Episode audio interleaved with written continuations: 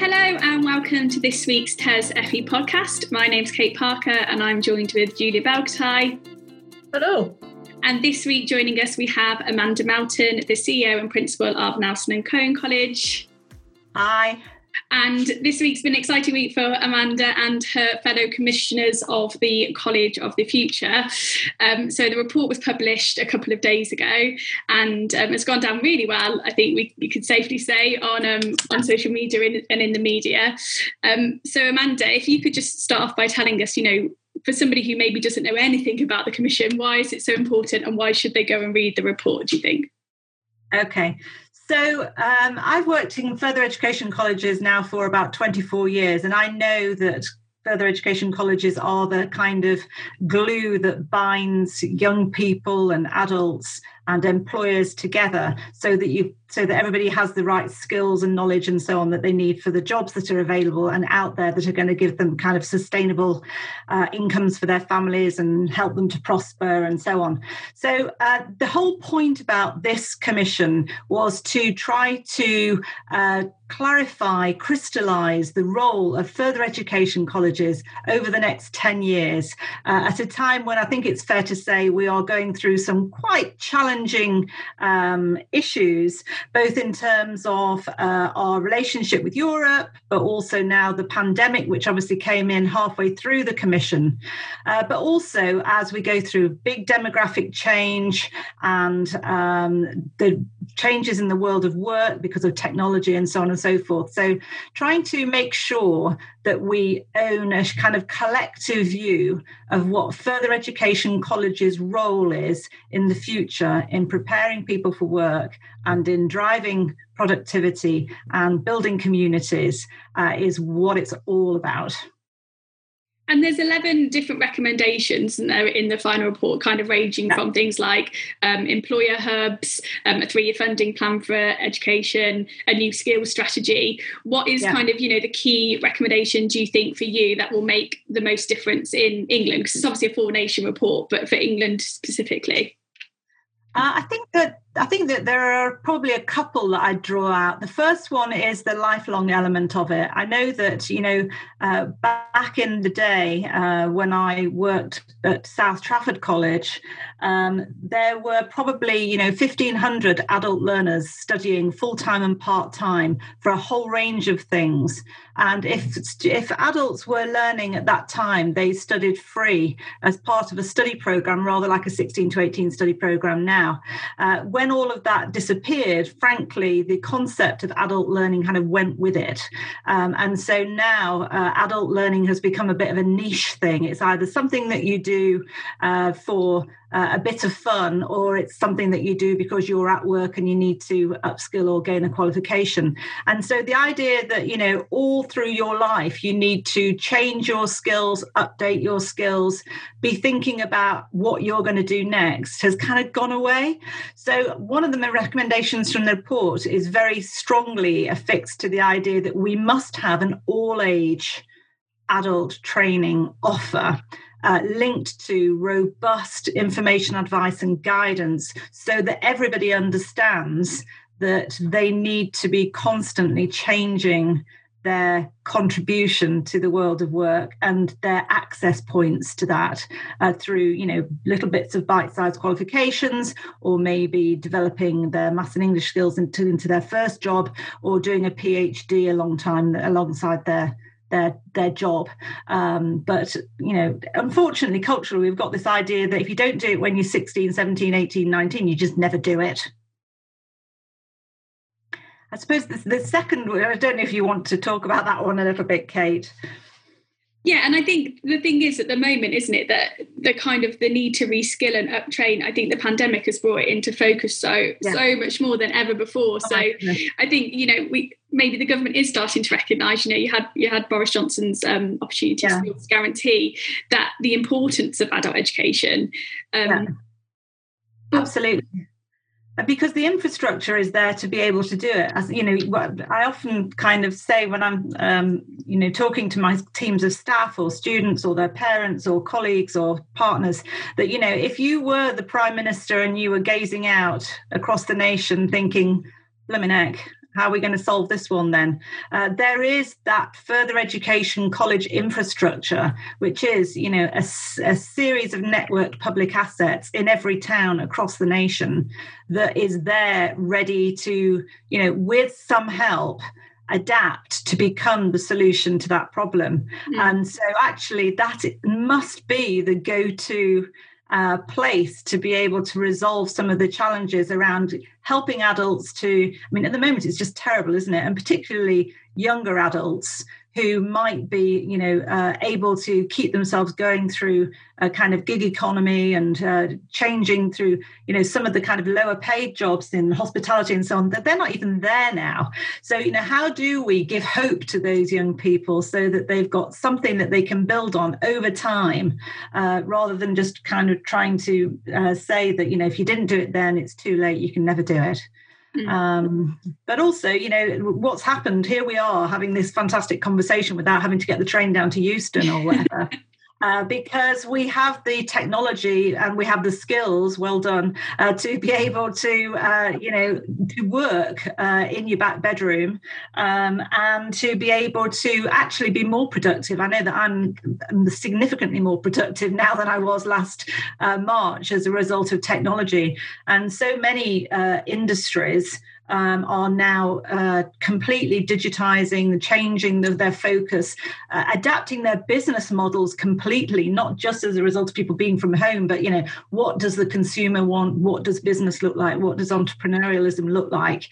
So actually, we've got to give adults access to those skills that are going to help them take part in that and to, you know, maximize it for their own well-being and, you know, also for the economy. So I think, you know, it's... is the capacity there in colleges though to deal with that? If you know, hundreds of thousands of adult learners turned up at your doors, is that capacity there in the sector, do you think?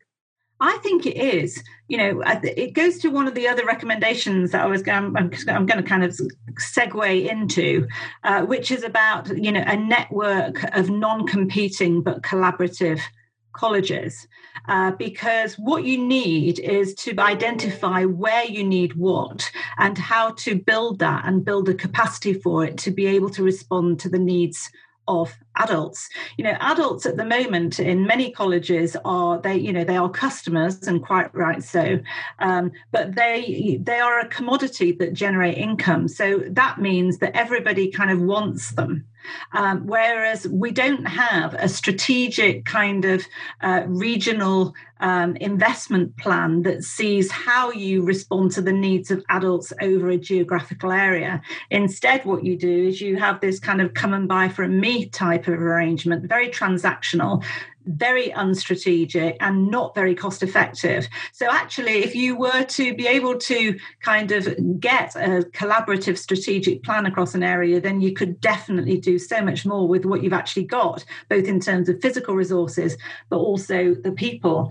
You know, the trainers and the teachers that we have, we need to be able to invest in them so that they can do what it is that the economy needs and what individuals need. And that investment both requires you to be able to pay them properly. And that means making sure that you can pay them more over time, but also that you can invest in their CPD and you can make sure that they can understand what it is that employers need, what are the barriers to participation that learners have. And so, you know, that kind of strategic investment in the pedagogy and the kind of skills arena is absolutely fundamental. But if you don't have a kind of networked approach to that, then what you're basically saying is, you know, well, off you go, the 262 of you, or however many there are, I'm not quite sure, all go and do it. And so you'll end up with this kind of crisscrossing of strategies and so on. So there has to be some sort of a skills plan, which is another one of the recommendations from the report, that everybody understands, that they can understand their role in, and which enables a backdrop in which they can collaborate. So does it then come down to changing the funding structure so that you can get this competitive level out of FE to some extent?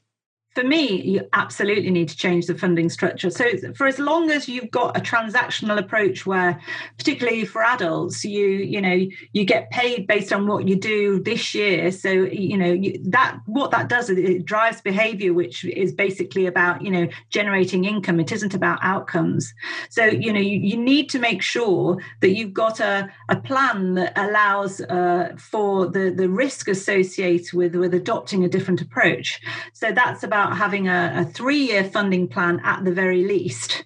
And I know we're talking about one-year funding statements at the moment and so on, which is not very helpful, but we kind of understand why that might be. But we do need to have longer-term strategic investment. And also, at the moment, everything is about, units of bits of delivery or a bit of qualification or an hour of this or whatever it is, and which is completely unhelpful, because what that does is it drives the delivery of that thing and not of the outcome that you're trying to create, which is obviously that in an area where you've got a specific opportunity for people to be employed in a sector that you can then invest more broadly in a less transactional way to make sure that there's a population that can do those jobs. Do you think that the appetite is there from, the SFA and the government to develop that three-year funding structure? I'm optimistic. I've always been optimistic, by the way, which is probably why they persuaded me to go on the committee.